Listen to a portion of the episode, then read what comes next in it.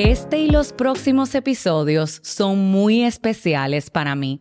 Como te has podido dar cuenta, en esta ocasión tenemos una invitada especial.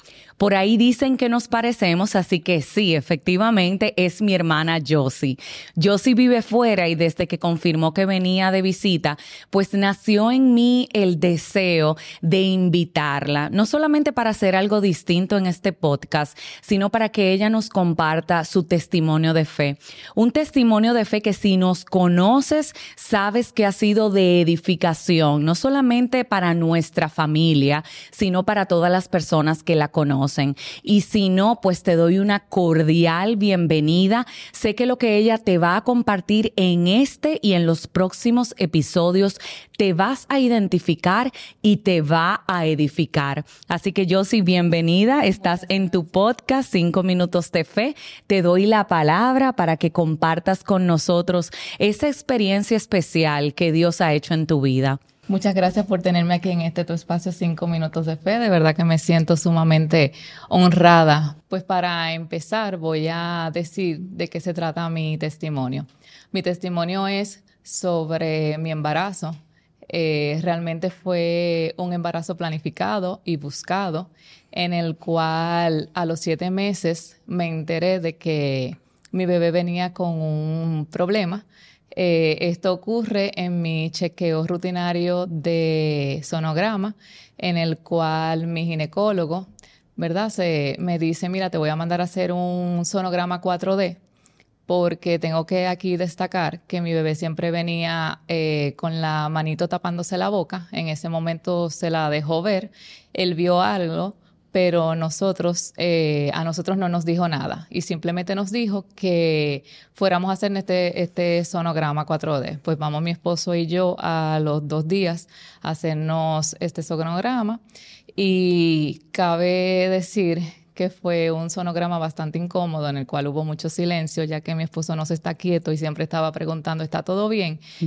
Y es en ese silencio del sonografista en el que nos damos cuenta de que no, de que algo estaba ocurriendo.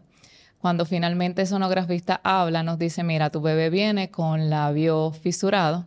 El paladar es algo que no se puede determinar hasta que el bebé no nazca. Esto conlleva también a una serie de malformaciones, de las cuales se encuentran espina bífida, síndrome de Down, han obstruido, entre otras. Y él me recomendó que me tenía que hacer un estudio que se llama amiosintesis, en el cual consiste en introducir una aguja grande, ¿verdad?, en la barriga mía y sacar líquido amniótico. Este, esto es un estudio que se hace fuera de Puerto Rico, se hace en Texas y dura nueve días hacer este proceso.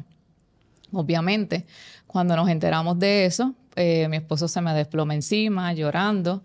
Eh, nuestro mundo se nos vino completamente abajo, ya que era, ¿verdad?, el deseo tanto de él como mío de ser padres.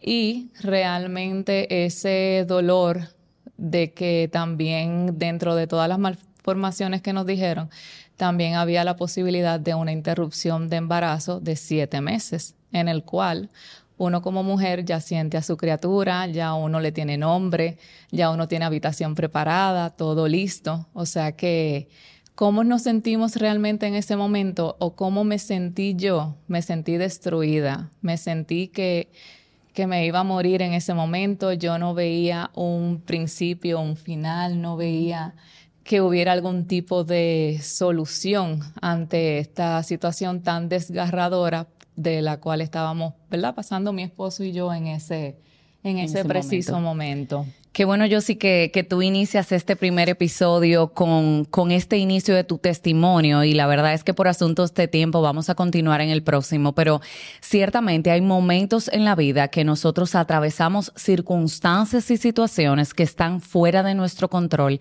y que de buenas a primeras lo que para nosotros parecía un mundo perfecto se nos destruye de la nada.